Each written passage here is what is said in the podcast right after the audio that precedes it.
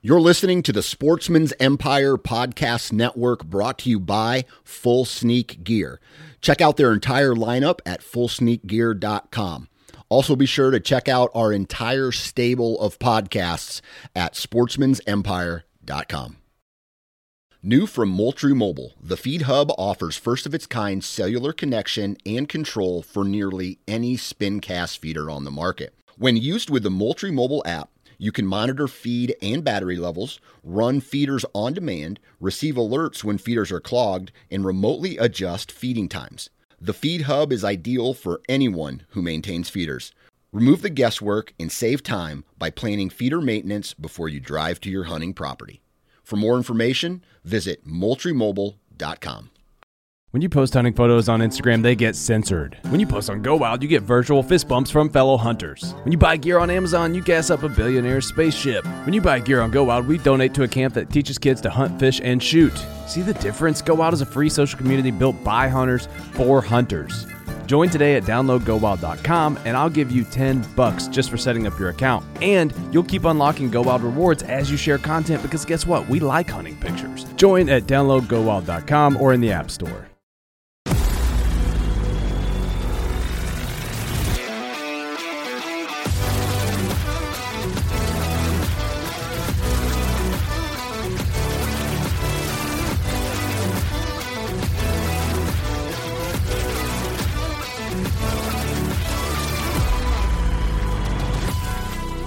Welcome to Missouri Woods and Water Podcast. Today, got Nate. You just won't. You just don't do it, do you? Do what? You just won't say with your hosts. I don't, I don't like. I don't like the way that sounds. To be honest with I've you, given you the reins, but it's still hard for me to listen. to I know. Just let it go already, dude. but got Nathan here. Got myself, Micah, and we're joined by our buddy Dustin. So Dustin Williams. Dustin Williams with Habitat, Habitat Works. So we've actually had him on before. It was one our earlier s- earlier episodes, I believe. I probably should have looked it up. It's been over a year. Yeah, It for was sure. Quite a while. Should have looked up the episode number. But yeah, he he came on with. Uh, um Ryan Greco. Yeah, Ryan and Tristan Greco. Williams. Actually, if I remember, all three of you were here at the time. yeah. Hey, move your mic closer to your mouth. Well, you having a little trouble there? Is that better? There you go. But uh, so yeah, we got Dustin with uh, Habitat Works. You can say hi now. Howdy. No Andy tonight. Yeah, he's he- sick. He's sick, so hopefully he gets better. He he caught the Rona bug, so Yep. So hopefully he's makes a quick recovery. Yeah. So no Andy tonight, but um, got Dustin here tonight because he is uh he's smart when it comes to uh habitat, and so we're going to talk about some habitat stuff, some stuff you can do in the the winter. Mm-hmm. Um, before we get into that show, we've got uh, two partners for tonight's show. yep. We got our buddies over at uh, Huntworth. Uh, use them. Uh, do we have code? Yeah. this yeah. year? It's going to be the same. So it's Is it- MWW15. yep. If you want to save yourself ten percent, which I do think. 15%. Oh, 15 percent. Sorry. That's why the one five. Yeah. Touche. Touche. and but uh, I do think they have a twenty percent going on right now. They do, So yeah. Yeah. You know it doesn't. Don't use our code, dude. Don't Like, yeah, save the it extra, doesn't matter. save the extra five percent. It Yep. doesn't matter to us, you know. But uh, get in. I Actually, our buddy Nate Stanton yeah, he he sent us a deal. He just bought him some. He's pretty happy with And it. he got a, a pattern we don't have. He got Yeah. their hidden pattern. yep yep. I actually I used their uh, cold weather stuff. I went on went out on the last day Saturday. It was what negative five degree It was wind cold. chill. It was cold, really cold, and I was comfortable. The only thing that got cold on me was my feet, and that's my own dumbass fault because I ain't got winter boots. I had, I wore I wore muck boots with some heavy socks. That is on my list for this year. Talking about gear, Yeah. insulated boots. I've never owned any, but for whatever reason this year, my feet got cold a lot deer Hmm. hunting. Because my my boots are uninsulated. I usually just wear some wool socks and I deal with it. There were several times this year that I I damn near got down because my feet hurt so bad. Well, we get on the ground game a little bit harder. You can move when your feet get cold. Yeah, so- like start. Yep. Yeah, yeah. So I definitely I gotta do the same. I gotta get a little bit of, but I'm always scared too because my feet. I usually run hot most of the time, and my feet always sweat. So I'm like, I don't want to get insulated boots because then they're just gonna be sweating all the time. But I'm gonna give it a shot anyways. Yeah. So, but so check our buddies out at Huntworth. yep, Um, great people, great company. Um, also, Alps Outdoors. So if you need a pack or camping gear or anything to do with the outdoors and that sort Hunting of lifestyle- blinds. yep, they got it all. So They got go it. check them out. alpsbrands.com. Um, awesome sponsor of ours, and uh, you know, based here in Missouri too. Yep. So uh, Let's get into the show. though. there may be a teaser for later. Yeah. Okay. I'm just gonna leave it at that. all right. All right. So you don't have to do the this. And, this is the woods and water. Well, yeah, we're just gonna roll. We're right just gonna into go it. right into the show. Dustin is here with us. He drove basically an hour and a half to come sit Mm-hmm. down with us. Appreciate that, man. Yeah. Uh, Appreciate you having me. I Yeah. bet Nathan will let you sleep on his couch if, if, if we If go you really too need late. to, yeah. I was thinking about where I might be able to stop between here and there, but maybe the couch will do. You're young. You're young. uh, so, how's it, I, how's it been going, man? Oh, I mean, good. I guess I'm pretty good because you brought two things with you. Yeah, I brought my uh, 21 bow and rifle kill with me today. Uh, got them cleaned up. Skulls are here for us to hold and look at and admire. Mm-hmm. A couple public land bucks and just good good experiences. You guys know, most people listening know, if you shoot a buck, you remember that forever, no matter how it went down. Yep. So just you And I- know, relatable. And I feel like it carries a little more weight because you did it on public ground. To yeah, be honest, I mean, w- me and Nathan are lucky, and I don't. Do you hunt any private ground, or do you mostly just public? we have one place of public ground in the city limits up there that we can hunt that is a shadow of what it used to be as far as habitat goes. Yeah. when it was purchased by the farmer, now he took everything out. Uh, So no more trees is what you're saying. Yep, all corn, no grass, hardly any trees. They still funnel through there, but they don't hang around. It's basically a, a corridor from A to B. And uh, so I don't really enjoy going there very much because I'm a habitat guy. Um, and there's not much of that left, but There's, a, yeah, I guess. uh, Do you consider corn a habitat, or is that just a? it's a cro- feature. It's a feature. Yeah. yeah. So you like a little bit, a little bit more green and Yeah, all it's- the other stuff. the uh, the triangle is food cover water and corn is food. Yeah. And when it's out, it's not cover anymore either, so it's Right. just food. Um, but yeah, no, public land is challenging. Um, these two particular deer come from a place that I know really well, and I've been hunting for almost 20 years now, so I've got it down pretty good um, as far as their movement patterns and stuff. But even in the past couple of years, it's been a lot more about topography and thermals and stuff like that. So Yeah. um, that one buck, my bow kill buck, has an extra main beam Yeah. this one here. pretty cool. Same as most public bo- bucks in Missouri go. I have no history with either of these deer. It's just kind of you go out expecting to hopefully see a buck. Yeah. A lot of times not, and a split second decision is all you have, and that's the fruit of it right there. Is those two deer. So I mean, it makes it. It kind of makes it pretty nice because, I mean, Think about how much time we put into. Right, pattering one deer, two deers, whatever the case may be. But there's something really exciting about going to a place that, I mean, whether you've been there or not, going there and you have no idea what's going to show up. you know, I have a if whenever I go hunting, I have a pretty good idea what could show up. You you have no idea if it's going to be a 110 class deer all the way up to, up to a 200 class deer. You Right. have no idea. So that it's pretty exciting, really. And if you think about the difference, like this year, me personally, I was after one of one of two deer. Yeah. And that was it. Mm-hmm. It was those two were bust for me. And how much time did we spend on new stands and you know mineral and you know all that stuff? Uh, how many cameras did I have running at that point in time? You know, think of all like the extra stuff. There is something freeing to just going hunting, and if it tickles my fancy, it's gonna take an arrow. yeah, I it's, mean- it's it's old school. I kinda actually is like kinda it. what it is. Is And he's badass. He's got like I said, like you said, this extra second main beam, I guess you'd call it. Mm-hmm. And he broke off what would have been the G one or G two, I guess, on that main beam. I don't know how they do it. Without, off of Yeah, I don't a know how that second works. beam. I don't know. I've never either. scored a deer like this one. I can tell you that. I just measured all the length of everything and the circumference and went with Yeah. that. So And uh, but what he broke off right here would have been pretty stout, I would say. I would think it'd be six inches, maybe. Yeah, You would think. that's what she said. Very average. But uh, yeah, I mean that's a stud deer right there, and then the rifle deer is a little bigger, and I mean, just Both are solid. I guarantee I would have pulled the trigger on either one of these on public land. That's for sure. Mm-hmm. They're awesome deer.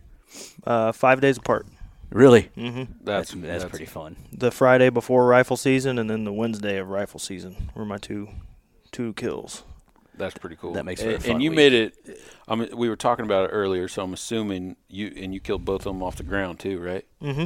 So you and you don't you don't mess with tree stands. You don't do any of that. So that that's another element thrown in there that makes it just that much more difficult. Yeah, I used to used to carry that climber in everywhere I went. You know, it's 25 pounds by itself. You put your bag on it. It's about 50 pounds at the end of it. It's loud, clangy, and Yeah, I just decided screw that. You know, uh, Fred Bear. I don't know if you guys have seen the Ten Commandments. Fred Oh, Bear's oh, Ten yeah. Oh, Commandments. yeah. Oh yeah. Yeah. There's a couple of them that resonate with me, and it's sit still, hunt into the wind, move uphill when it's cool, and downhill when it's warm yep. so high when it's warm, and uh, only take what you need to hunt longer and better. And that that was kind of what you. started the whole ground many- fiasco. How long you been doing that for?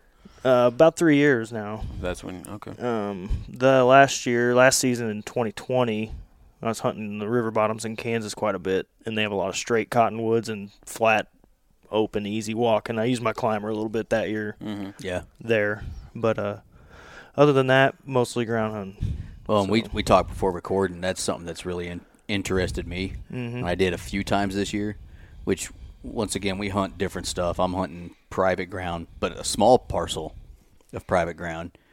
So I have the ability to hang as many stands as I want to move around that. But even then, you'll have these certain t- things that you notice with deer, and I don't have a stand over there.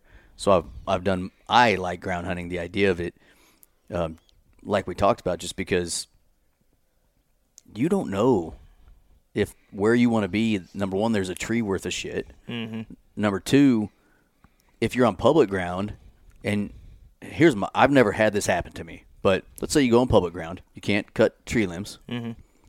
So you get to the base of this tree in the morning. I'm, I'm gonna go up this one. So you get up there, sun breaks, first light, and then you're like, holy freaking hell, I don't have any shooting lanes. Mm-hmm. You know, that's always like worried me is you go in there blind, you get up and you're like, okay, I have zero shooting lanes. I should have been in that tree five yards that way or whatever. Whereas with ground hunting, you're a little more free Mm-hmm. to if you did mess up in the morning, uh, you just need you just get up and Move five, shimmy over 10 five, yards, ten yeah. yards or whatever. It's You don't have a tree to ascend or descend. right now. You did buy. Uh, you did say you bought a. Uh, I got saddle, didn't a you? I got a latitude uh, method two, I believe. Saddle. Yep. It's still in the box right now. Just got it, so I'm excited to get into Give it a that. shot. Yeah. Our buddy, our buddy Ethan, he he hunts out of a saddle and he loves it. So I mean, I'm intrigued by him. I am, but I, I just think it haven't- adds an element of mobility to being back in the trees that I would enjoy. Yeah. Yeah. Um, 'Cause and it, if it is nice. I mean, I, I enjoy hunting out of a tree. You know, just to get that you know the, off the ground. I and don't you can, s- disagree. And you can see. You usually see a lot better, You Right. know, but then same thing. You know, you got to worry about shooting lanes and that sort of stuff. Yeah. That is the one thing that's always worried me about hunting off the ground is I'm not a tall man, which I guess would help me Mm-hmm. from being on the ground. I mean, can you imagine a dude like Andy trying to huddle up next to a tree? You know, six seven. yeah, You know, like what's that big freaking thing over there? yeah, we You can know- get underneath logs and stuff. you know, a at little least I bit could like better. shimmy and you know get into something. But at the same time, then any tall grass, you know, I'd ha- I, I would assume I would be having to stand to take shots. Yeah. Mm-hmm. and then you are moving, which I stand to take shots in a tree stand too. I I just stand, so I guess I'm moving then too. But you can get a, away with more when you're 20 foot up in a tree. Right. You stand, you know, when a deer is 30 yards away from you on the ground, you really got to be ready to stand at the right time. Yeah. you uh, you learn very quickly about not necessarily mistakes, but like things you have to be ready for on the ground. Um, you mentioned Farrenball earlier. He always talks about like practicing your draws, um, having an arrow ready. like, don't be walking and un unknocked if you're in a place that it might happen. Like, Right. there's been times that I'm just kind of standing there, kind of gawking at where I'm at, and nothing's ready, and here comes a doe in, and before you know it, she's right on me, looking at me, and takes off blowing, and you always feel like your hunt's over. Yep. It makes it a lot harder to stay patient if that happens, but Yeah. yeah, when you- in all reality, it probably isn't over. Right. Especially if it's two in the afternoon, you got three hours left. but Right. It it is like, damn it. yeah, I'm I'm my presence is known. Yeah. And, uh, Something knows I'm here. Right. Yeah. So, no, it's it's definitely. I think it has made me tremendously better as a hunter, and so I am excited to get back into the trees and apply what I've learned there Mm-hmm. and give myself another advantage that I've kind of taken away. so you got that saddle? Did you get a platform with it? I don't have that stuff yet. I do have some. I'm assuming you're getting. Gonna yeah, get one. yep. I'll get a platform, and I actually thought about trying to modify the bottom of my climber, uh, I bet you could. cutting it down, and I think it would be pretty easy to pack around because it's already kind of framed up and strapped Yeah. up. So that's what's cool is with like a saddle. I mean, you can put the saddle on, Mm-hmm. and you're wearing your tree stand at that point, or put it in your pack if you want to. This I I've never actually physically seen them, but the platforms you basically just put in your pack, mm-hmm. and then you got your sticks, Yep. which is really the most cumbersome part of what you have. Right. And even then, I mean, a lot of people are are going to the two sticks or not two sticks, uh, One two and- step Aiders and or one and eighters or the two step sticks that are smaller. I don't know that I would do that just once again because I'm short, and so if I had four sticks that were two steppers, I don't know how high I could get. Yeah, I haven't even looked at some of that stuff either. It's it's all new, but I got the I got the rig. You know, I'm ready to Right. I'm ready to start learning and building from that. But what you need to do is we need to get together sometime and mess with them together because I'd like I, Ethan's even told us to try out his, Yep. and we should. Uh, our buddy Nate Stanton again said the same thing to us. He's got a, a saddle, Okay. and I didn't uh, know that. we just need to do it. I need to like steal somebody's saddle or go to their house, go to the tree in the front yard, and be like, "All right, let's do it. Let's see how I like this." Yep. I work with the arborist in Kansas too. I really like to learn to climb, mm-hmm. and with ropes. And there's things you can do, hang loops up. Yep. Once you get your tree picked out to where if you do go back to that spot, all you got to do is hook your climbing rope to that loop, pull it over, and then you're ready to go back to climbing Yeah. like an arborist, which See, to me- I, I have done that before. I used my dad. He, that's how he made his living through college. Was he? He was a tree trimmer, arborist, whatever Yeah. you want to call it. That's cool. And so growing up, I was always helping him do trees, and every once in a while, I put the spikes on and climb up trees and stuff like that. So it, it's a lot of fun, but. uh I don't know if I could get myself in that harness anymore. They Well- make an XL. I don't know if that's Yeah. the dilemma or not. no, it, Uh, oh, what was I gonna say? Oh, back in the day, for about two seconds, I was in lineman school. I regret not finishing, but I was in lineman school, and so I got decent at gaffing. And uh, I know it's illegal to do it on public ground, but how freaking sweet would it be just to shimmy up with your spikes, and you're just up there. You don't have to worry about carrying sticks. You just got those. I feel like Spider Man. Yeah, just Yeah. do, do, do, do, do. go as high as you want. Yeah. Mm-hmm. And I mean, if you know how, what you're doing, you could easily do it. I know you can't do it on public land because you're scarring a tree. Right. But I'm saying it would be a cool idea. I think about that too. Like my climbing stand isn't the easiest thing on trees either. So That's true. I know. I mean, if you think about it, the same. Like I, I used my climber a handful of times. I'm like, I'm pretty sure a spike would do less damage than what this climber's doing. Those teeth digging in. yeah, especially they make them ones that have like three or four different prongs on them, so your weight's kind of dispersed a little bit. It's not Right. like you got one shank going right in. So right. I don't know. I- I'll be honest. I've never used a climber in my life. I, I attempted to once. Do you remember the, the story? Ah, It was your probably. it was your climber. Was it? You don't remember this? I don't know. You have remind me. I borrowed it 'Kay. because I wanted to go run and gun, and I didn't. That was when I first started hunting, and I you let me use it, and you showed me how to use it in your backyard, if you remember correctly. Okay. Kind of coming So together. I took it and I went and I started using it and I got about seven feet up in the tree and I did something wrong and it Fell. messed up Drop. and it stayed right at the base of the tree the rest of that day and I hunted on the ground next to that tree. that was the last time I tried a climber. Now it wa- 100% was my fault. I mean, I'm sure I did something wrong, but it scared the ever living shit out of me, and that was that for the day. And 100% honesty, I was not tethered off to anything. Right. I was climbing still, so uh, it was Could have been bad. it was a scary it was a scary moment and i was like nope uh, that's the last time i'm using a climber and i literally have not used a climber since and shortly after that that's when i got into you know hang-ons and Right. more of a setup i like Mm-hmm. but uh, yeah that's my tell my tale of uh, climbers. Climbers. right there but andy uses his all the time still Yeah, yeah, he does use his quite a bit. Yeah, mine's like 15 years old and it's solid, like pretty light. It's Yeah. an old uh, Summit. I don't remember the model. but and andy's like an old man old man Oh. I think- I tree think so. stand Yeah, I believe so. I don't even know what mine is. I got two of them, two or three of them. But yeah, the one I use, I don't even know. But it is. It's light, but it's big. Like I, I like a big platform, and it's got a pretty decent sized platform, so that's why I like it when I do use it. That's the other thing I just thought of that is a positive to ground hunting. I- I remember you and I went hunting. That's the day you shot that doe, mm-hmm. and then you just ho- hoisted her over yourself, or was that a different day?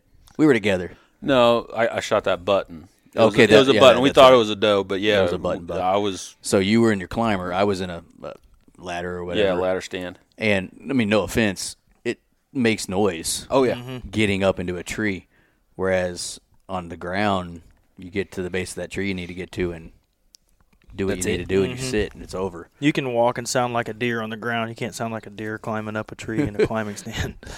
you know, climbing. Oh shit, you know, Yeah. cling, cling. yeah. So uh, that's the other thing. I I think Zach Faribault even says it. Um, you know, let's say you're 80 yards off a bedding area and there's a, a large buck bedded.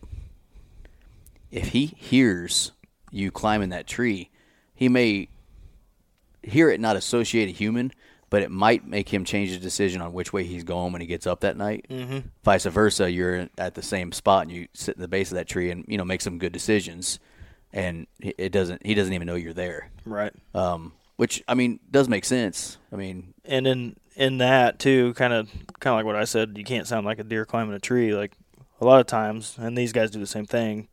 You get to that tree, and the first thing you do is clear out all the leaves and debris and stuff, and so you just sound like a buck making, Making his a bed, territory yeah. evident, you know. Right. And Makes I sense. almost I got drawn back on a deer that was coming to that this year, and it could have actually been that deer, but he was a long ways from where I shot him. If it was, uh, it looked a lot like him. Just big oak tree I got behind, and there's leaves and oak timber, Mm-hmm. obviously real roughly leaves, and so I'd scrape them and grunt and get myself settled, and it wasn't two minutes after I sat down at the tree that he come around down off of where I thought he'd be bedded, and I got drawn back and. When I uh, went to it was a lot louder than I intended. yeah, a little I excited. think scared yourself. uh, yeah, I think he had heard that before from somebody else, and he did not wait a split second and was gone. So Damn.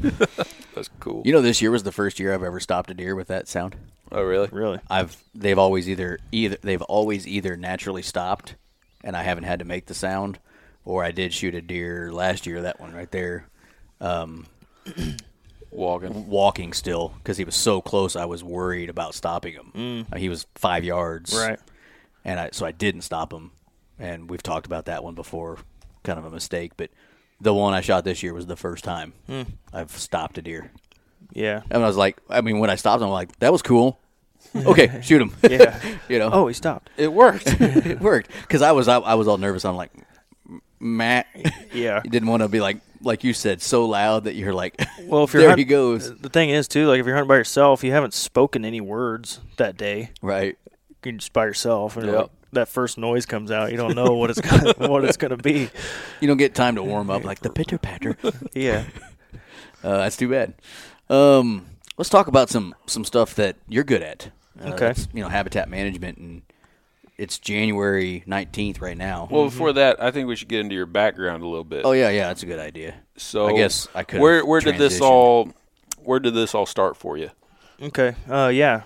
Well, I got interested because I've been hunting forever, since I was about six, I'd say, actively hunting. Um, but then I took that into college.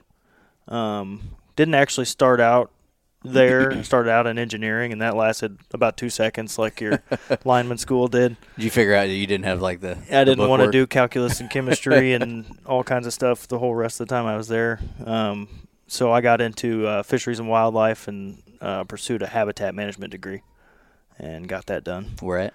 Mizzou, M I Z. Z O U. I just had to make sure that people knew where you Uh, yeah. went to school. Yep. But uh, yeah, so I mean that that was your passion. You you went to school for it, mm-hmm. and um,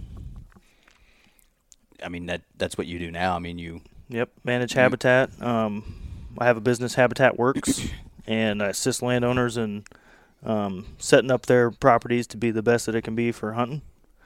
Um, I would say that my strongest point is in the woods. Um, my first jobs were all forestry jobs, right uh, so a lot of time doing timber stand improvement and uh, treating invasive species and burning, and those are kind of my what I would call my fortes, you know hmm but I hold I hold seasonal positions too, and so I worked with Kansas Wildlife and Parks over the summer this past year, and I'm still uh, on the roster, I guess you could say, Right. this year.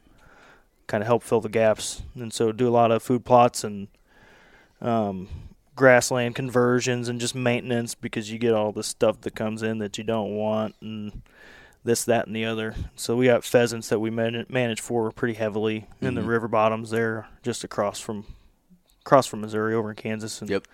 um, good pheasant habitat is good deer habitat. So uh, it all it all goes together. makes sense. Yeah. I mean so, there's really not a lot of habitats. uh, Tell me if I'm wrong. There's really not a lot of habitats that are good for one animal that are horrible for others. yeah, For the most part, I mean, what's especially good not for a- around here. right, like what's good for a turkey is Pretty good, for, a deer, Yeah. probably good for a coyote too, mm-hmm. probably good for a pheasant, Mm-hmm. in turn not good for a pheasant if it's a coyote. But, Yeah, you know all these right, different. I mean, I, right. Yeah, all blends together. yeah, makes sense. Speaking of birds, we kicked up a cubby quail the other day. Really? When we were coyote hunting. We did. Yeah. That's good. Wonder- Was wonder- I where- was I there? Yeah.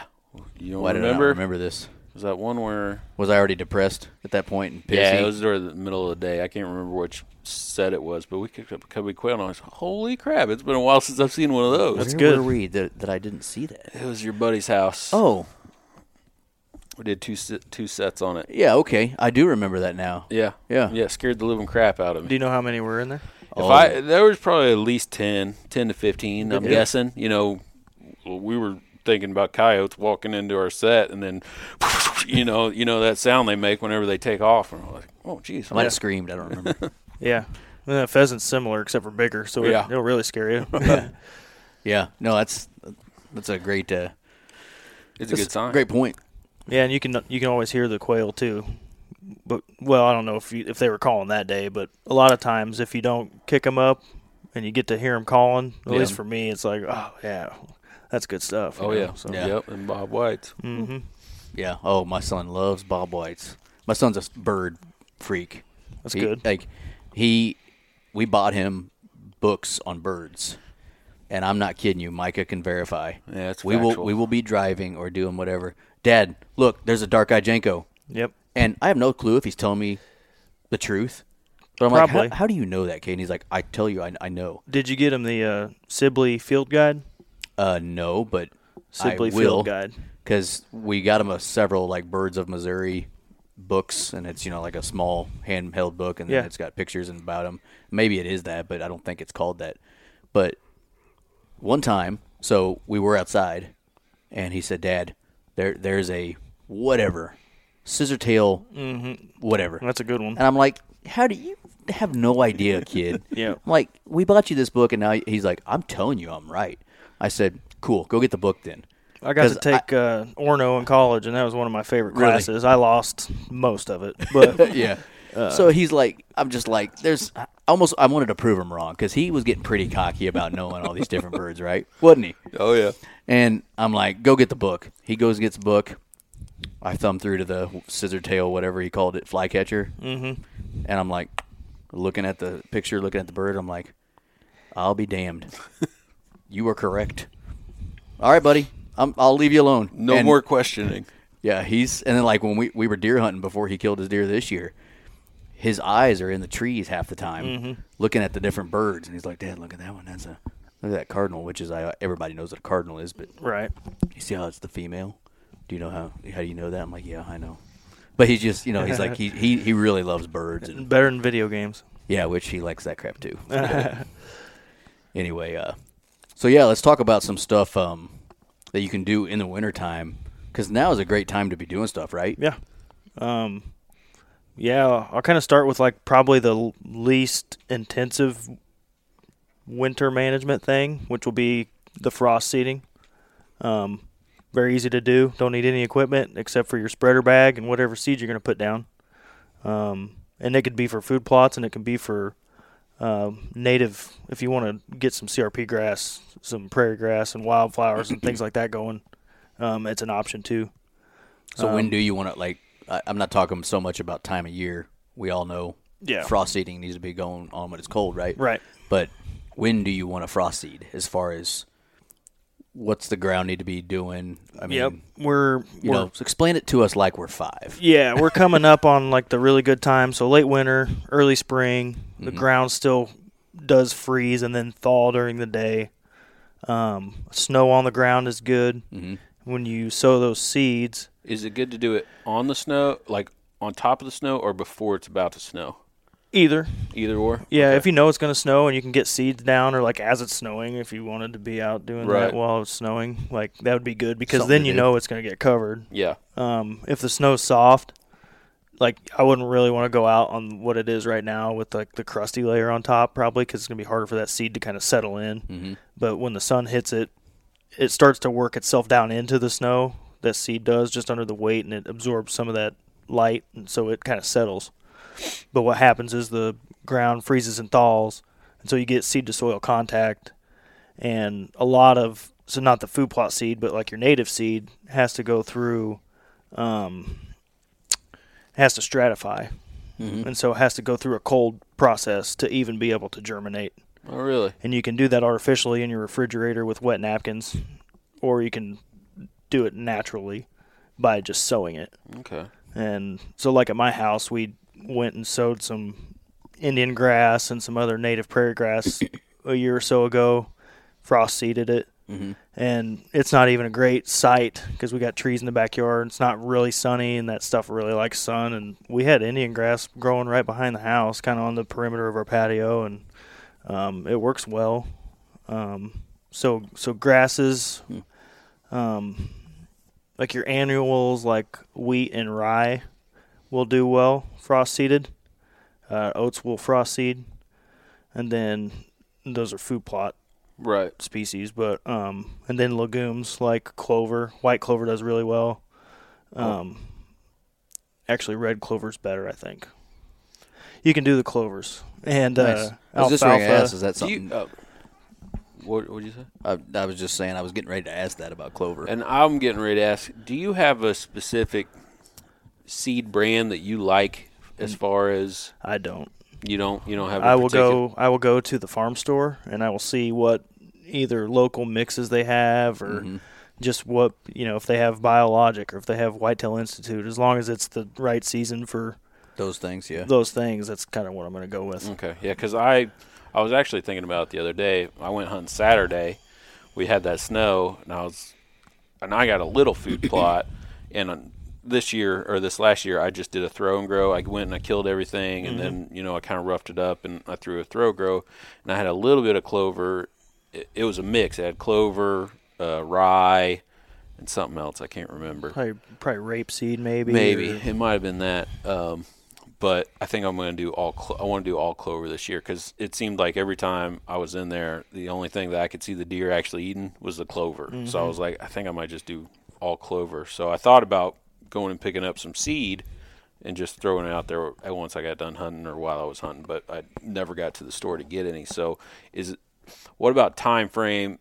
Like, it's- so it's okay to go ahead and buy your seed now.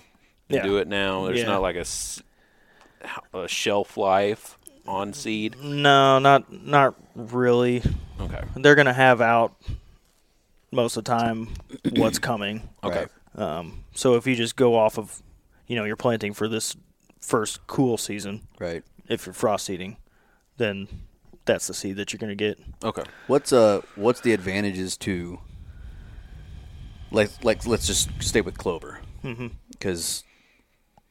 I me and clover don't get along. I, I everyone says it's easy And every time I freaking plant it, it, it doesn't work. But That's that's, because because where you plant it, it's getting no sun. I'm already gonna let you know. True. That's a good point. Anyways, That's one thing. uh, what's the advantages to frost seeding something like clover or I guess any of the stuff food plot wise compared to you know early spring or a lot of people do like late plots? Is there advantages to getting it in the ground frost seeding wise? the the biggest advantage is that it's a lot more extensive rather than intensive, meaning less involved. Okay. Um, so you don't have to worry about soil preparation because the freeze thaw does that for you.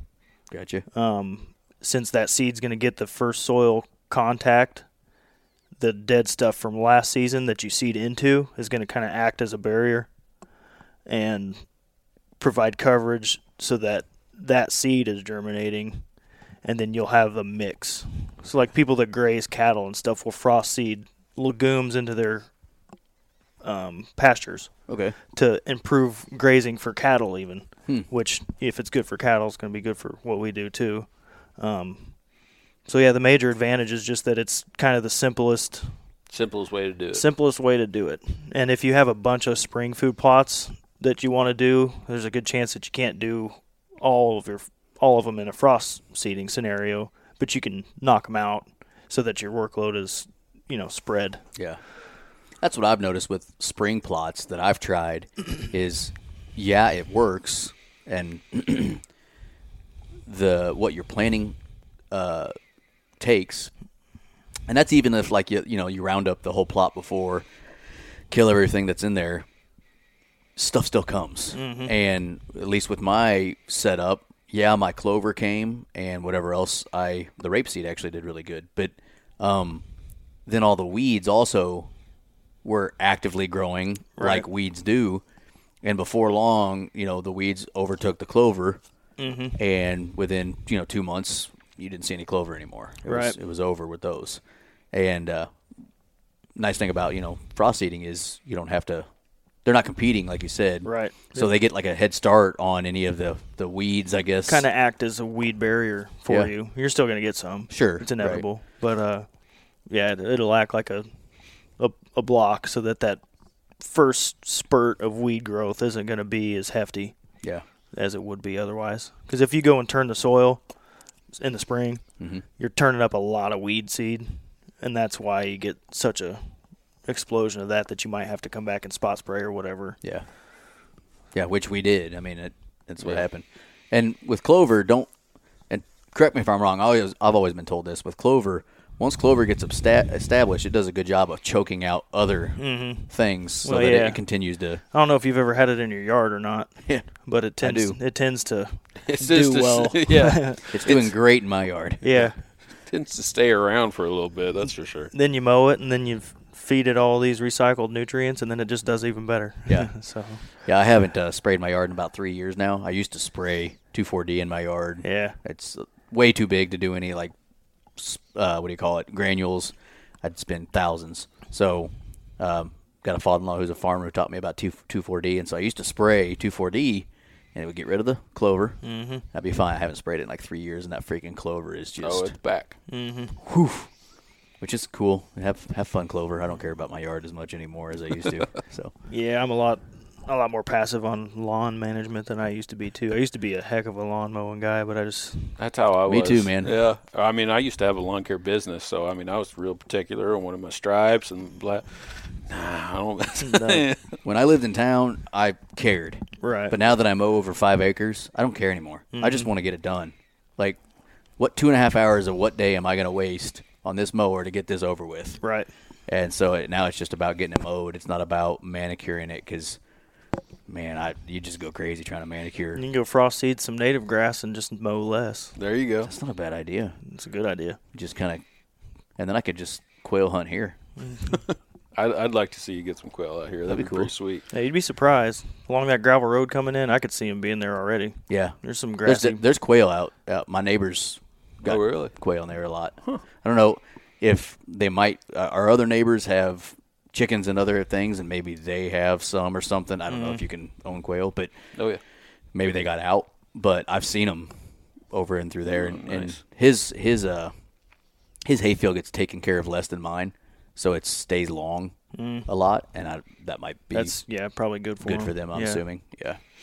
So and his like doesn't get fertilized or anything, which I don't know if that matters, but it just it's a little more natural than what we've got in our hayfield.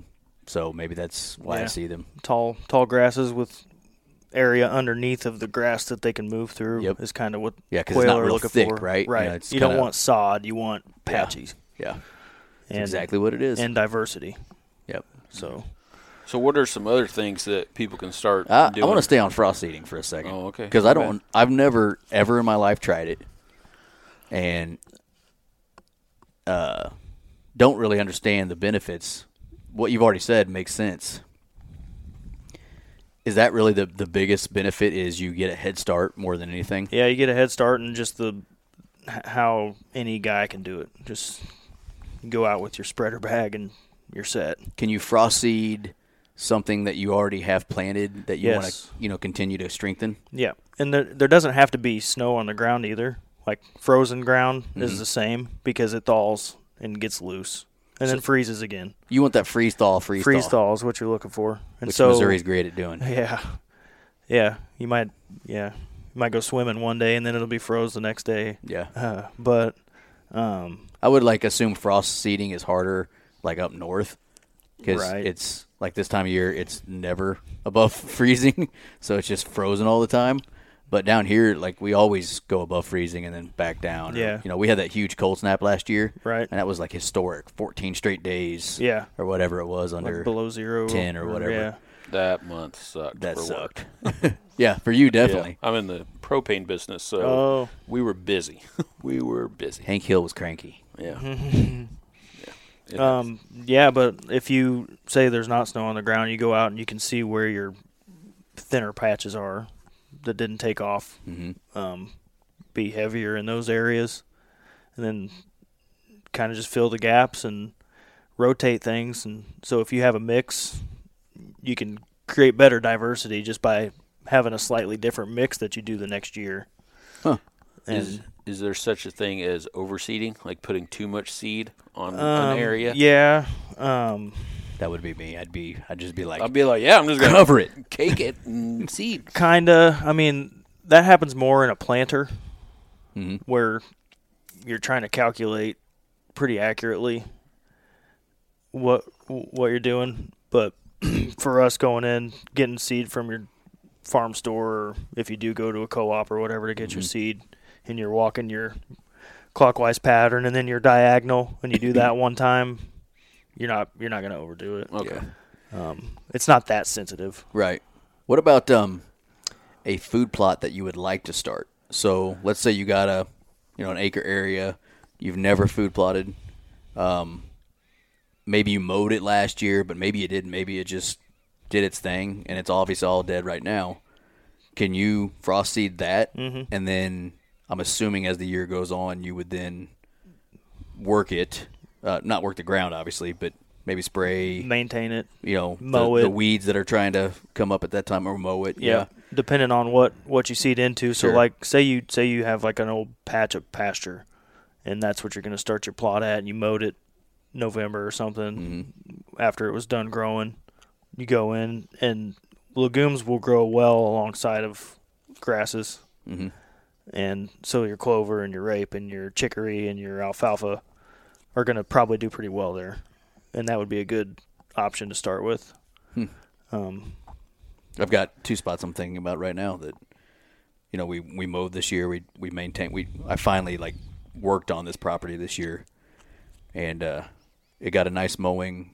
Kind of at the beginning of deer season was the last mowing. So I mean, the the grass grew again, but not bad. I mean, Not tall. You know, not Yeah. waist height or something. It was. By the time it died, it wasn't that, that tall. Shin high or Ma- yeah, somewhere around there. And so be about perfect. there's I a would couple think. spots that I thought about doing a plot, but they haven't been touched in.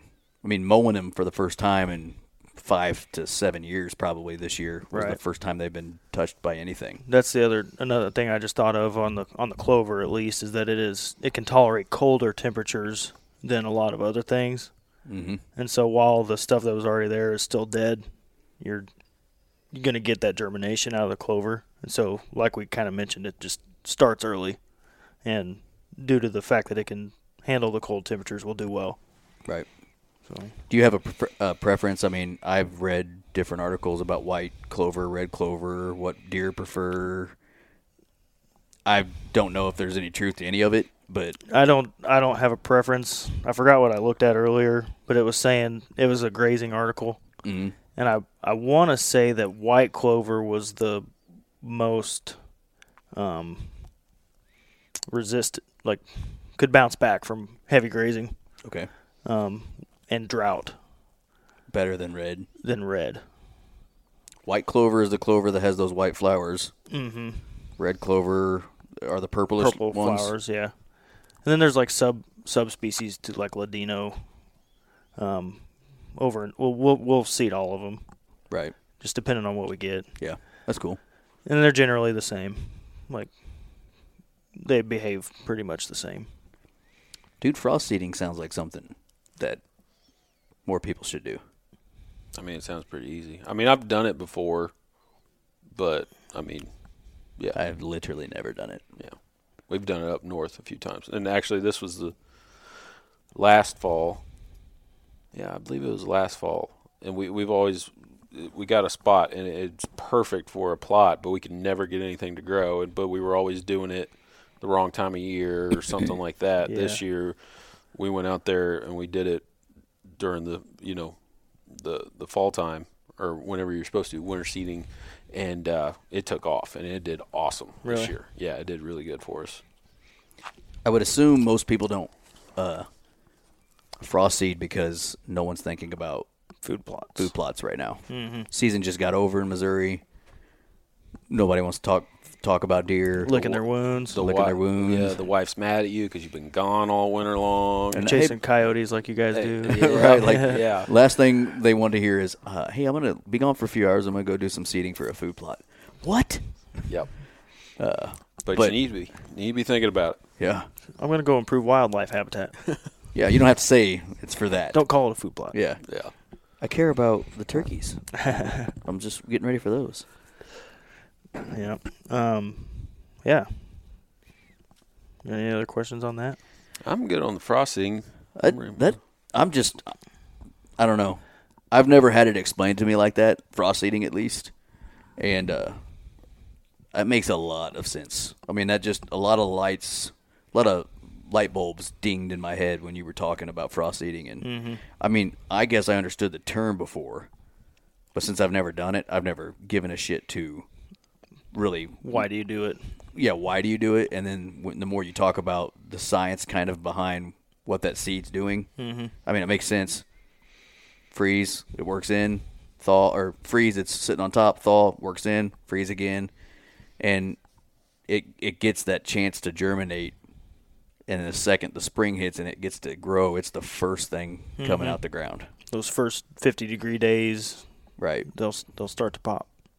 Even even early, Yeah. like before you would think anything was going to go green. Yeah. So You start kind of seeing a little green hint on the landscape. Mhm. You know, just a small. tinge. Yeah.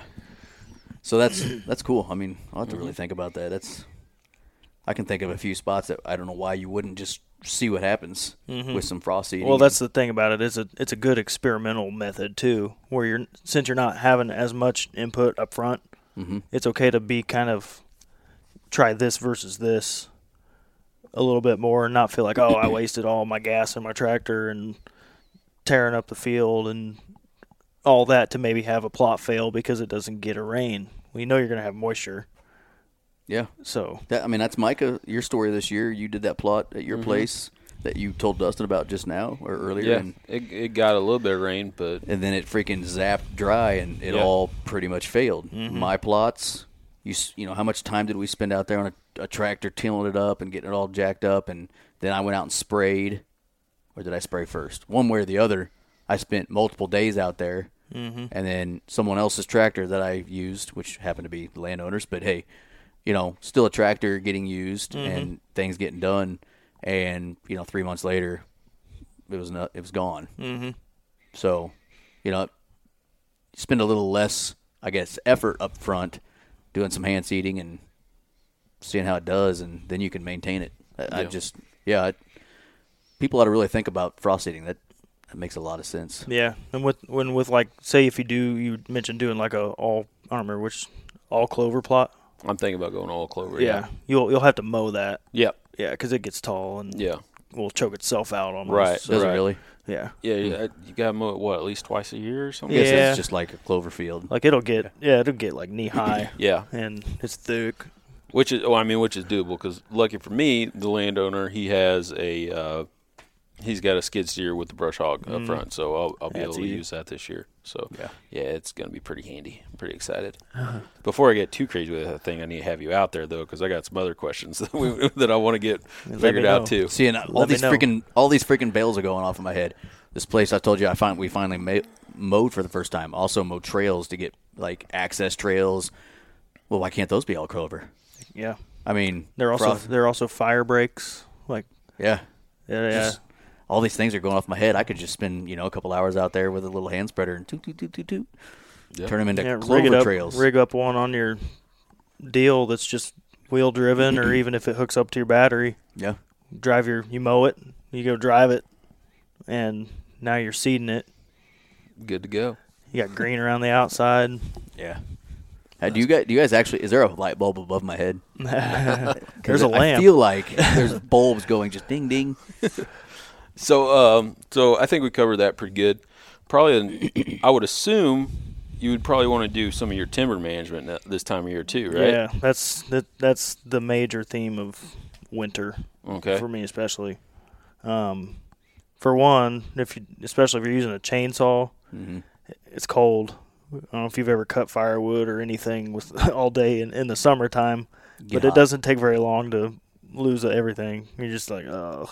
Yeah. So you can go longer. Yeah. Um, as far as like so timber stand improvement, let's talk about timber stand improvement. Um, the mechanism of treating the s- trees that you kill is more effective in the wintertime because they're dormant and they're not running nutrients up like they would in the summer.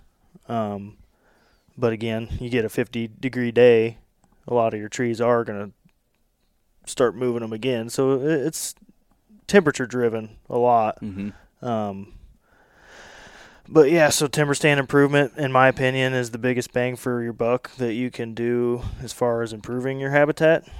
Um, It- Because really, all it takes is a chainsaw and a little bit of you know elbow grease elbow grease, yep, for the most part. yep, And some knowledge on what you're doing though. right? Sure, I mean you got don't. I mean, if you, don't just go never out there and if you start- never ran a chainsaw before, a you should probably definitely wear all your safety gear that you need to wear. yeah. You should wear it even if you have. Yeah, a- and you you know probably should get somebody to teach you how to do a little something with it. You know, yeah, have somebody mark it for you, whatever. Yeah. Um, Yeah. they can be dangerous. I mean, a guy like Dustin. Yeah, yeah. Dustin can do it for you. I can do that. Yeah. Oh. Because I mean, what goes into it? It's not just about going out there with a chainsaw and starting to cut up some trees. No, you want to you want to evaluate. There's different ways to go about it. From a wildlife perspective, you want to let a lot of sunlight to the floor. Um, and you know we're deer hunters and we think mostly about oak trees, I think. But um, as far as like me, I'm kind of a purist. I like to take all the honey locust out, and I know that they like honey locust pods, but in the end, I kind of don't like honey locust. So Right. they don't get very many green passes for me, but um, no, just finding that dominant canopy tree, a mass producing oak tree is kind of the epiphany of what you're looking for in timber stand improvement. Mm-hmm. You want to clear up all the way around that tree and then 10 feet outside of it. And that's going to let it grow more. It's going to put on a lot more acorns in the future because it's not competing as much with other trees in the canopy Okay. or ground nutrients from smaller trees that might be coming up underneath of it. Okay. Um, now, if you have like a tree like that that maybe you have a stand in, you might want to leave a few around so you have cover. But Not just just oak tree in this open area. Yeah. now. What's Slap- that little guy slap hanging a off? ladder on the side. Yeah.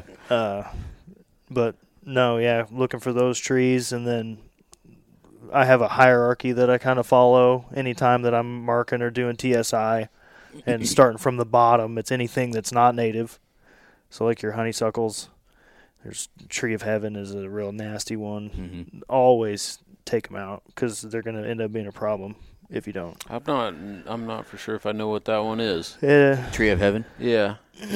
I don't think I do either. I know what honeysuckles are, but yeah. Um, they're similar. They came from Asia. mhm. Um, as a honeysuckle, I could be totally wrong. Is a honeysuckle is a honeysuckle leaf a leaf that a deer likes to eat? I'm not sure on that. I think they will. There is a uh, there's a bushy type tree that I can show you the picture of that I swore listening to something or watching something this last year. Someone was saying that you'll see deer eat them off the the branch or whatever the limb and like off the ground when it's laying on the ground. And it was let's- I'll show you. I'll have to Google the picture. And I swore it was honeysuckle, and I'm like, "Hey, I've got those all over that place." Yeah. but uh, I did not realize that it was an inva- invasive species. Yeah, very bad. S- same with uh, what cedar or not cedar? Uh, Olive. what i- what is the? A lot of people talk about cedar thickets. Aren't red cedars or something an invasive? They're native invasive. So does that mean? That means they are from here, but, But, they're his- also invasive. they're also invasive. Historically, fire kept them in control, gotcha. and we don't have that anymore unless I come in and do it. right. But uh, and then even then, if they get to a certain size, you can't burn up a whole tree. Right. It's not like it's not like out west. It can be, but typically it's not. Um, but yeah, they they have a way of overtaking Hmm. areas, especially grasslands. Right. Um, you can get honeysuckles in grasslands and things like that too. But deer, deer. Now that you say that, I think I've heard that about them eating the leaves too. But I've spent so much time trying to get, Get rid of 'em. it that anybody that's like, oh well, that's good cover, and I like do everything I can to convince them otherwise. 'cause Yeah. It becomes more of an issue and a limiting factor than it is providing any benefit. Right. Right. And and that's same with I've. Everybody thinks cedar thickets are these awesome That is cover. exactly that is exactly what I've got. Honeysuckle, Yeah, because it's got those little like berry type. red berries on. Yeah. it. Oh, yeah, Yeah. That's exactly what you would be unhappy with where I hunt. yeah. They uh, yeah. Yeah, deer can't keep up with them. Like Yeah. they'll browse it, but they can't keep up with It it. just yeah too much. right. Um, in the cities, you drive through the cities in early spring when that understory is really bright green and all the tall trees haven't put leaves on yet. That's Mm-hmm. all honeysuckle, Gotcha. and nothing else that is beneficial can grow down there Okay. Mm. because it's they're also uh, allelopathic, which means they send chemicals out in the roots to inhibit the growth of other plants. Oh, they're dickheads then. Yeah. Is Yeah. what you're saying. Yeah, them and olives and tree of heavens all do the same thing. What's the tree of heaven look like? Like, is it a- um, It's, a, uh, distinct feature? or something? Yeah, so like a young one has like a very distinct singular stalk. It just sticks straight up. It's very alien looking. Okay. I'll- I'm gonna Google it while you're talking. um, They have a I'm googling that shit too. they have a million seeds that they put out, Oh yeah, I've seen those. but they uh they're rhizomal. They sprout heavily from the roots. So if you cut one and don't treat it, you're in for a world of management nightmare. Um, Okay. Yep, I've seen I that. wonder if that's what's growing along my fence lines that I cut and then it comes back with a vengeance, with a vengeance. could be. Yeah, I, I bet it is. Um, so yeah, honey locusts will beh behave that way. They're native, Okay. um, but they'll they'll behave the same way. So that's one that you always treat with chemical okay. uh, tordon or pathway. Um, honey locust. Anyways, I started on my hierarchy of trees. Yeah, me, So all me and those- Mike are learning a lot of shit tonight. And we're Yeah. like, wait a minute, wait a minute. so all those, uh, They all get the boot. yeah, those all get the boot all the time. And then after that comes like your honey locust and your hedge and your cedars. And so, like you mentioned, a lot of guys are like, "Oh, cedar thickets," and yeah, they provide cover from wind and really bad weather. Um, I've read where some mature bucks will actually avoid a really thick cedar thicket because they can't see out of it. Mm-hmm. That's what I've heard. Yeah, And And I heard they don't produce any. Was it like thermal? Like because a buck or you know a deer, if they want to get out of the cold and stuff like that, they want us to go somewhere where they can try to get warm. And cedar thickets don't offer any of that. you, you No. would think the exact opposite. Yeah. Right. but it's it might block the wind, but it blocks the wind, but there's no sunlight getting in. right. Yeah. Okay. So, it- what I like to do, side note on the deer version of this, is think about where you want to be, where the best setup is for you topographically, don't leave. s- That's also going to be the best setup for a buck. Mm-hmm. So you want to not have your cover where that best spot is. That's where your stand is. Have that cover between. So if you're going to leave a patch of cedars, that's where you, that's what you do is you leave a patch of cedars. You don't you want to take out like say like Ryan's farm. If it were me on his farm, I'm going to take out 90% of the cedars. Mm-hmm. And on 80 acres, that's a lot of cedars. Um, but yeah, don't I don't like to leave them and like the guy I used to work for, he'd he'd take out every cedar because otherwise you're They'll going to come back. They're going to come. They are going to come back. You're Yeah. never going to get rid of them. Well, oh, that's our, our buddies at Landon Legacy. yeah. They're Yeah, like, It's take them all out. Spice eaters. yeah. you get a lot more benefit out of having grass or good timber than than cedar thickets. Okay. And same with the hedge. You get rid of all the hedge. Yeah, um, hedge is tricky because depending on how big they are, Takes 14 blades to get through one. Oh. yeah, it takes a bulldozer, or if you girdle them like I do a lot of times and treat them in that ring. A, a girdle is when you cut a ring around the outside Right. of the tree and treat it with herbicide. That thing's going to be standing there dead longer than any of us are going to be here. Right. And so it's kind of like, in some instances, those mature hedge stands are almost like a feature in themselves. Mhm. And so you- it, sometimes you're almost managing for them. But if you're in like oak woodlands and you have eight inch hedge trees, they're they're bye bye. Like try to try to get a post out of it if you can. Right. Yeah. That's. I mean, I'm pretty sure I got uh, at the property that I'm, I talk about most time. I, I'm pretty sure I could buy a brand new truck with as many hedge posts as I got in, in there that I could get out of that place. There's Right. a ton of hedge. Right. Ton of hedge. That and thorny locust. Yeah. It's terrible. Which Nightmare. is thorny locust, honey locust. Yep. Okay. Okay. So yeah, those are nasty. We sons are of- getting sons of we are bitches. getting so much smarter. Yes. yeah. Yeah. There's honey locust and black locust. And the older generation, I learned from my grandparents, always thought that black locust was the gnarly, thorny locust, but it's actually opposite. Honey locust is the big clusters of just Hmm. Yeah, just nasty don't let them spears. yeah don't let them get you. You're gonna be sore. Yeah. Like um, and then black locusts are you see them a lot. They're everywhere. They were planted in the 70s for the energy crisis and for firewood potential Oh, okay. and they would harvest them in like a pie. So they go around the pie, and ten Gotcha. years later, you have your next crop of firewood. So Hmm. it's a good idea, but they're not. They're, they don't have a thorn. They have short, stubby ones, Oh, okay. and not not like all the way up the trunk like a honey locust will. They'll be like on Right. the smaller limbs. Um, Yeah, that's what sucks. Like we hung. Remember, we hung a stand in that uh, that honey locust, and you're 15, 16 foot up, and you're like, son of a, Yeah. just got stuck by Dylan. another thorn. Yeah. You know, you like you can't get away from well, them. where, where my food plot is, that one where you helped me hung it in that middle tree. You know that tree's way too small. I Yeah. got to move it this year. Bur oak, wasn't it? I can't remember. Pretty sure it's bur oak. You would. It's a good one. Yeah, it's a bur- It's a nice tree. Love the or what tree. it- It's and it's right in beautiful. the middle of my f- plot. Yeah. it's a great spot, but it's real small. It doesn't offer. It doesn't offer me enough cover, so I need to get it off. I need to get off the plot a little bit. And the tree I am looking at, I'm like, I'm gonna have to cut down freaking five honey locust trees to get to where I can shoot into the plot. I'm like, this is gonna suck. Yeah. so Yeah. I'm like, well, I guess I'm just going to drop them, grab the loader, and push them away somewhere or something. I don't know, but yeah, I don't, I don't. I'm not looking forward to having to deal with those. Right. So yeah, honey locusts they do have a little bit of browse benefit with their pods because deer in the winter will eat them. I think they're pretty high in protein. Are they? Um, Squirrels love them too. Oh, Yeah. and I'm, th- I'm thinking about hedge apple.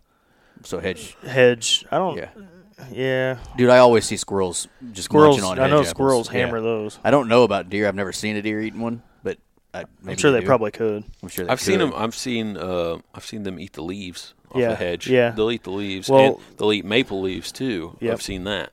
So The hedge trees tend to le- lose all their leaves like at once. Right, I don't right. know if you've noticed that or Yeah. not. Yeah. So when that happens, like, It's like raining. yeah, it- Yeah. when that happens, it's kind of a good spot to be. Makes yeah. sense. 'Cause deer do eat them. Yeah. Um, in my experience, some of them hedge trees will create like a little umbrella of shade, which doesn't let anything grow underneath of it. Yep.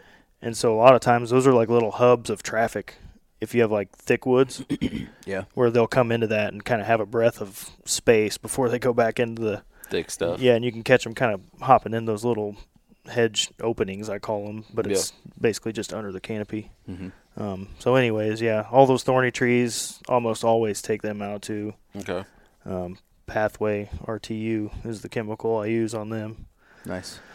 So after those, it's usually, and I'm talking like a general hardwood, kind of more on a slope, not necessarily a river bottom type area, because then you have your riparian trees too. But uh, after your thorny trees, you have your lesser softwood trees, so like your elms and your hackberries, essentially. Um, hackberries have berries, obviously, that birds like. Um, but they are often like the first trees that will come up in a woodland after you say do a log harvest Okay. and so they'll get very thick and dense be a bunch of little ones all over the place and it ends up Oh, yeah. shading out Yep. a lot of stuff um, i treat anymore i treat almost all my hackberries unless they're like on a um, stream bank and so the roots get to stay alive and they can resprout and that'll be a little bit of browse um, Okay, I've, I've got quite a few hackberries on a creek bank. yeah Uh, a few of them let disappear this year for whatever reasons. I took care of that, but it seems like yeah, you're right. Every year they don't seem to ever really get bigger. It's, I mean, maybe they are getting bigger. It's just really slow, but Hmm. they're on this creek bank and they they go dormant and then they're back the next year. And Hmm. I'm like, well, I don't have to trim you back. right Uh, so guess if you'll stay. You know, I'm I'm more looking at the shooting lane. You know, right aspect, but that's what those are. That's definitely what those are. Mm. elms uh, if you leave an elm untreated it's one of the best woody browse trees that you can have so if you got a nice eight inch elm and it's set up well on like a corner of something or kind of in a known travel path that's a good tree to top off and just let it blossom Hmm. and they don't like a hackberry if you do that it grows pretty tall pretty fast an elm kind of is more bushy that's another reason I like to treat the hackberries because they, in a couple of years, will be creating a ton of shade again, Gotcha. kind of back to square one essentially. Yeah, but the elm, if you do it that way, th- it'll produce a lot of- more food for the animals for longer. is right. What you're saying. Yeah, Okay. it'll it'll bush out, and they can get it. You can cut it about waist height. They'll come along and browse that down like crazy. I got you. Okay, that's cool. Yep. And then yeah, you just go with your your best trees. A lot of times we're looking for the oaks, red oaks. So the white oaks is what everybody loves in October. Um, Well, sure. It's the candy crop. They don't last very long in the wintertime. For me personally, I kind of like to s- go on the in the oak population at least a 25% white oak, 75% dark oak. So I'll pick a dark oak most of the time over a white oak if it's cut and dry. If I have to pick.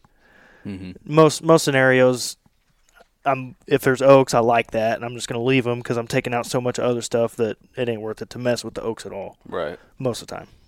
Um, the red oaks, the black oaks, their acorns will last longer through the winter and not start to decompose or rot or germinate to where the deer can't eat them anyways.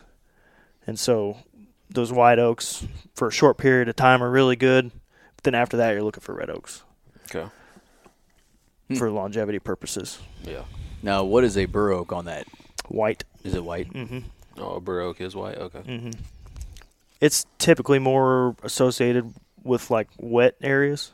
Okay. Yeah. It's kind of known to be in like river bottom settings and stuff like that. Um, so you don't find them up on the ridge tops near as much. You can, but um, yeah, timber stand improvement season. what? What- So is maple? Where's maple fall in that? I mean, is it- maple. So depends on the maple. We have a lot of uh, sugar maples, which are going to be in the hills. Those are the bright yellow ones, Uh-huh. kind of orange sometimes. Yep. And then what you get in the river bottoms is the silver maples, all the little which almost have that silver-looking leaf. yeah Yeah. on the bottom side of them. Yep. They're really light. Those are what I have. Um, Yeah, they got m- a lot of them get really big with like three or four trunks. Yeah, and a lot of times they're like right on the riverbank. and- Almost looks like a river birch, Yeah. Yep. but it's a maple. Yep. Yeah. And so the, that I kind of class those trees in with uh, like cottonwoods and sycamore trees or riparian trees. Okay. If you have river bottom property or like a bottom of your creek that runs through your property and you have those growing there, I like to leave them. Do uh, they produce any food value at all? Um, I don't believe so. Um, other than if they the leaves. yeah. Um, Like a fresh Yeah. drop leaf, they might. I don't know if I don't know if deer browse on the helicopters of the silver maples or not. I'm sure they're palatable. Right. Um, But it's one of those things. If they got so many options, would that be what yeah, they choose? it's Right. probably not the Right. top like tier. Whereas an acorn, they choose. yeah, yeah, They will go seek out acorns at certain time of the year. right, right. You know, will they actually will they eat a helicopter? Sure, probably, or maybe not. I don't know. Right. But it most likely isn't one of the. I wouldn't be handing. You're not looking for it. yeah, I wouldn't It's like the hang a- broccoli, right? Like nobody really wants to eat their broccoli. Yeah. They'll eat it if they have to. Put cheese on it. I might eat it. yeah, it'd be a little easier. Yeah. Um, another uh, since we're talking about winter management and things outside of just kind of the forest structure. Um, if you were to go out, you know, we might have a couple brutal months ahead still. If you go out and do your timber stand improvement now, the way I do it, I drop everything all the way to the ground. So it's a what appears to be aesthetically a horrible mess, but it's fantastic. Um, many times I've been in with a crew of four or five guys running chainsaws all day through this chunk of timber, and we'll come back to do the adjacent chunk the next day, and where we were the day before is just loaded with deer because like oh all this f- potential food in the tips of these trees Yep.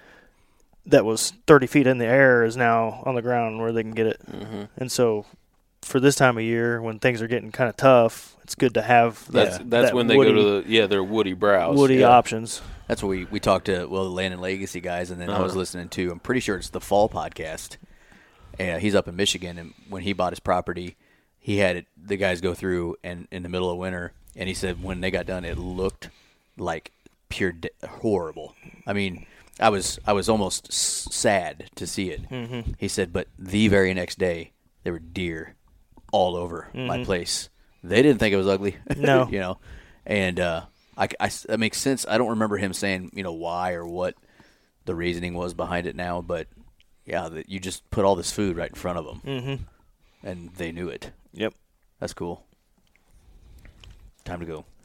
Fire them up. do some chainsaw work. yeah. Yeah, and then you then you have like your hinge cutting and stuff, and um, I'm not sure what those guys say about it, but um, I kind of like to keep it to a minimum in specific areas Yeah, with specific Reasoning. reasoning. Right. So you have your perimeter access, and then whatever access that you have to stand sites along those access paths, like off to the side of them, is some place that I like to do a lot of hinge cutting. Um, barrier so they can't see you. Right. when that resprouts and leafs out, like there's your cover, that's your screen, you know, to walk to your stand. Um, then you have like the directional purpose. Um, if you're trying to get them to avoid, you know, if I was going to set up on this point of this ridge and I didn't want them to get downwind of me farther on the point, I'm probably going to hinge cut some trees that make them come this side of me, you know, or at least close enough to the tree stand tree Right. that my wind might go over them. Um, So I mean, there's a lot of thinking that goes into that. Yeah. Like it. yeah, something I've and- never. Re- and that's definitely you know uh, land specific on where you know your right. your your spot. So Every that's spot's different. that's when it'd be good to have you out to help them come together with a plan, Mm-hmm. and you know you can implement some of the stuff that we've talked about. and another thing too, I kind of mentioned with with the cedars where you want to create that best habitat. Like you want to be able to put yourself in the best advantageous spot, which is also going to be where the buck wants to be.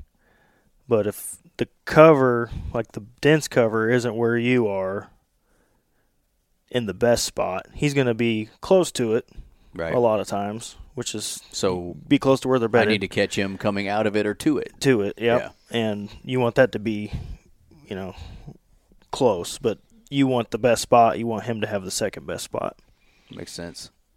So, um, Makes a lot of sense. on a on a topography standpoint, are you guys familiar with the term soldier's point of a ridge? It's like No. just the farthest point out on a ridge. Oh, before it. yeah, yeah. before it goes down. Yeah. Okay, Um, that's a hot spot always. Your saddles are a hot spot, Mm-hmm. and then you have that top third. I I call it when I write my management plans. I call it the buck comfort zone. Yeah, yeah, that's that's where I call it just off the ridge. Yeah, just off the ridge. Right. That's that's that that's that hot spot. So if you can get yourself, you know, in daytime thermals going up, if you can get yourself right above it, right below it in the evening, a lot of times is going to be the goal there. So Yeah. Which I mean, do you know why bucks or deer, I guess in general, don't like cruising the tops of ridges if they can help it, compared to just off? they're skylined for one, Uh-huh. and then off the ridge, depending on the time of day, they're getting wind over the back with visual Down. down slash thermals up. So like Right, so you they got cover wind, themselves. yeah, you got wind and thermals doing this, and they've got everything. Yeah. And they'll they'll walk this line. So when we're ground hunting, I'm always on that line, Right. always, like almost always. And then like in the evening times when the thermals are going to switch and pull down, I'll drop down as low as I can. Is there a is there a line towards the bottom that you think too? There is a lower third. Oh, You, know, you got your yeah. creek your creek uh, bed. You know, I've always kind of jumped up. You know that third or whatever, which I need to. It's OCD problems. When you say a third, I say thirty three percent. Then, Yep. and if I'm thirty seven percent up, I, I screwed up. I'm, Right. I'm not in the right spot. But Right. uh, obviously, it's not an exact science. But something that I've like if I can, I will put myself all the way downwind in a situation, at least starting out, Mhm. um, because it just seems like they're gonna get there, like they're gonna get downwind of you, especially on the ground. Like you have to you gotta cover your back, Yeah. and I, I like to use that lower third line as the highest that I will be in the downward thermal hours right, so early morning maybe but a lot of times you want to be up high ready for the rest of the day too so it's kind of in the morning it's kind of eh. but in the evening i like to be low like i don't want to be up high on the hill if if i'm doing it right, but nice. All right, so timber stand improvement. timber I mean, stand improvement You got your your tree hierarchy, which makes sense. mm-hmm. Um, talking about each one of those, frost seeding. Uh, what else? Wintertime. yeah and i kind of i don't think i really specified the biggest goal of timber stand improvement is to allow sunlight to get to the forest floor There you go. you have an explosion of new growth Which And- deer like? which deer like. They live at five feet and below. So Yeah. anything over that, I mean, Use, useless tool. pretty much useless to them. They can stand up on their hind legs, but Which is why I think like my buddy Jeff, who was on a couple weeks ago, he's got property up north, and uh, it wasn't his choosing, but they had a lot of trees die uh, several years ago. Flood or something. flood, and then some and some a bunch of oaks or whatever died also. And so when they all died, the the forest floor got all this sunlight and just blew up. blew up. Yep. And he's like, dude, I can't tell you how many deer are in there now. I mean, and he there's areas he didn't even touch anymore. He lets them have it because Mm. it's so thick now with new growth. He probably can't move through it. Mm-hmm. he, he well can't even either, really yeah. move through it, and it's exactly what it is. But he's it's he's like I I don't even touch it. The trees are falling down, you know, dying, and just let them have it. Yep.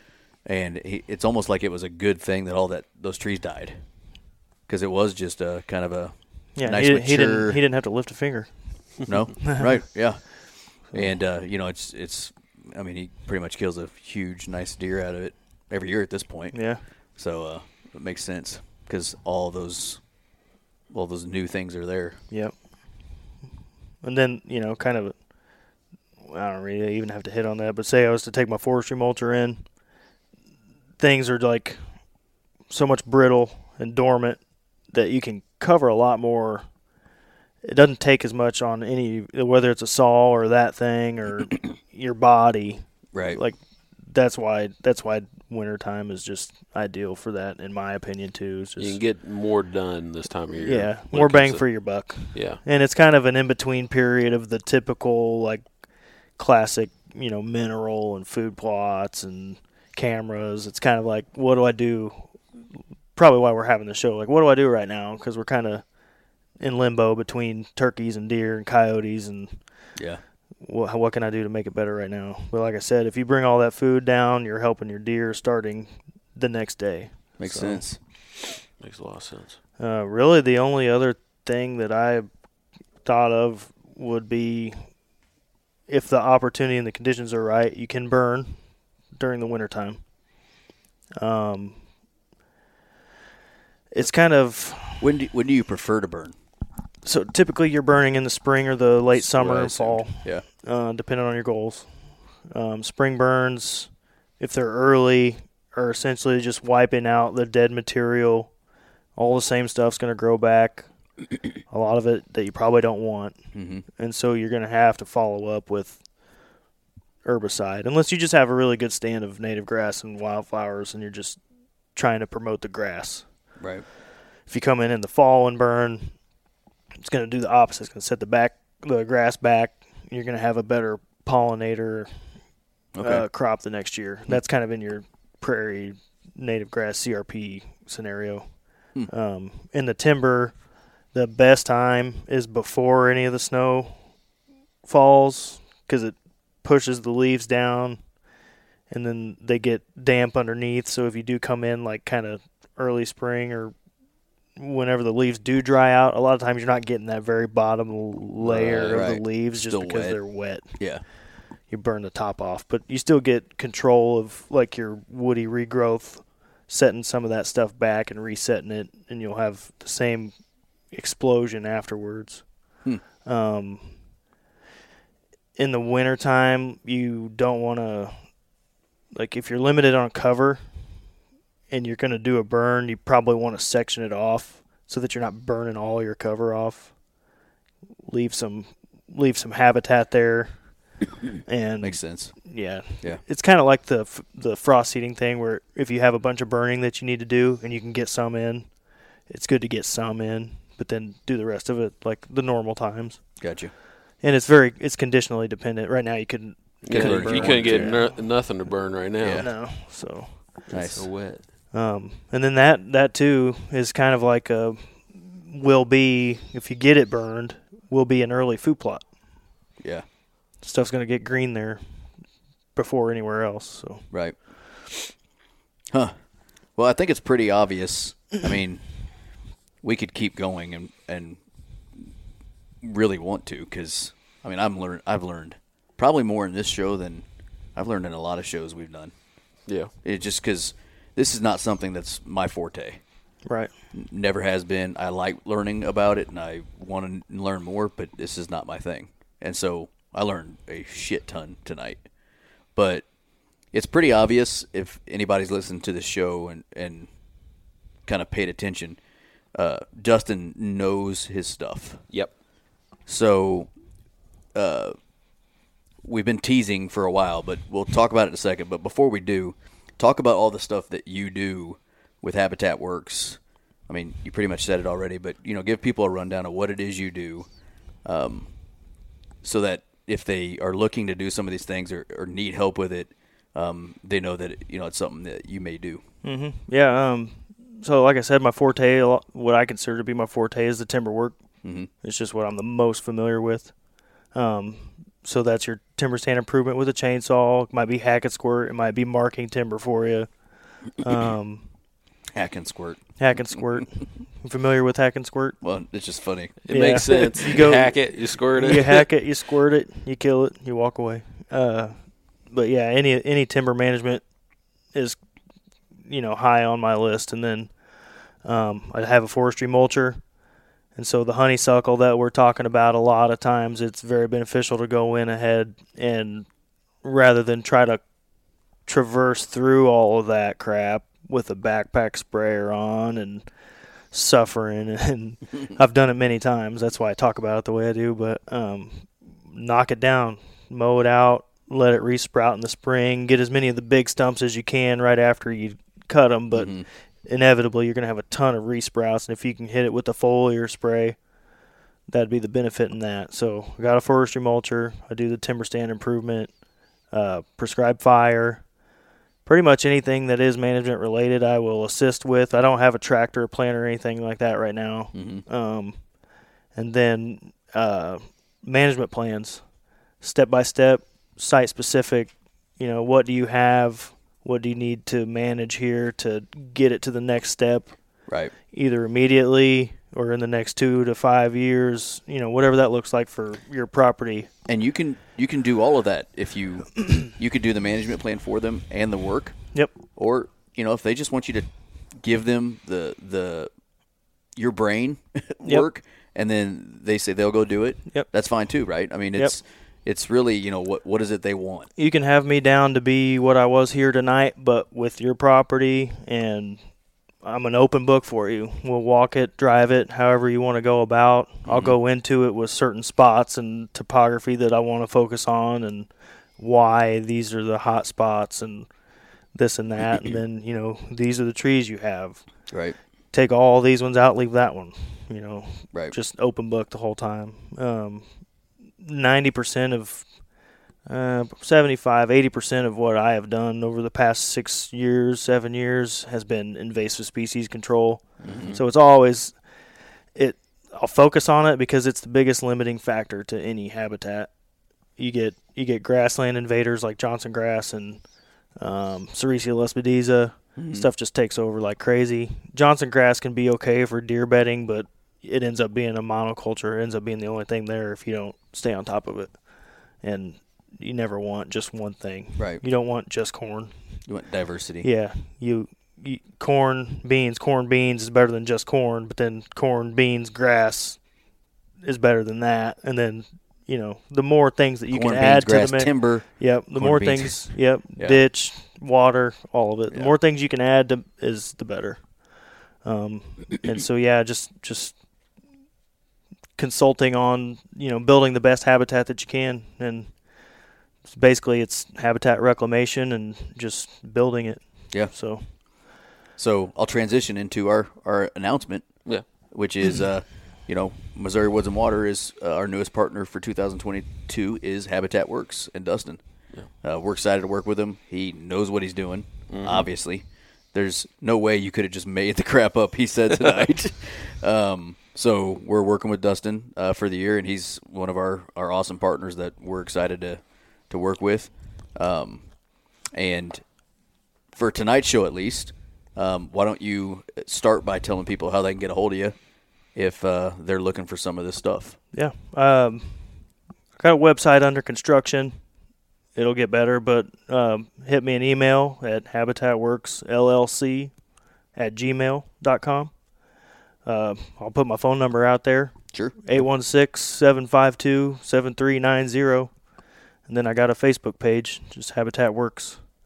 It's got the logo on there. Nice deer standing under a tree and some native grass, it looks like. So Yeah, I think that's going to be a nice logo to use for our um, episode release. Yeah, I that's what think we so. use for I the think we're episode gonna release use it. picture.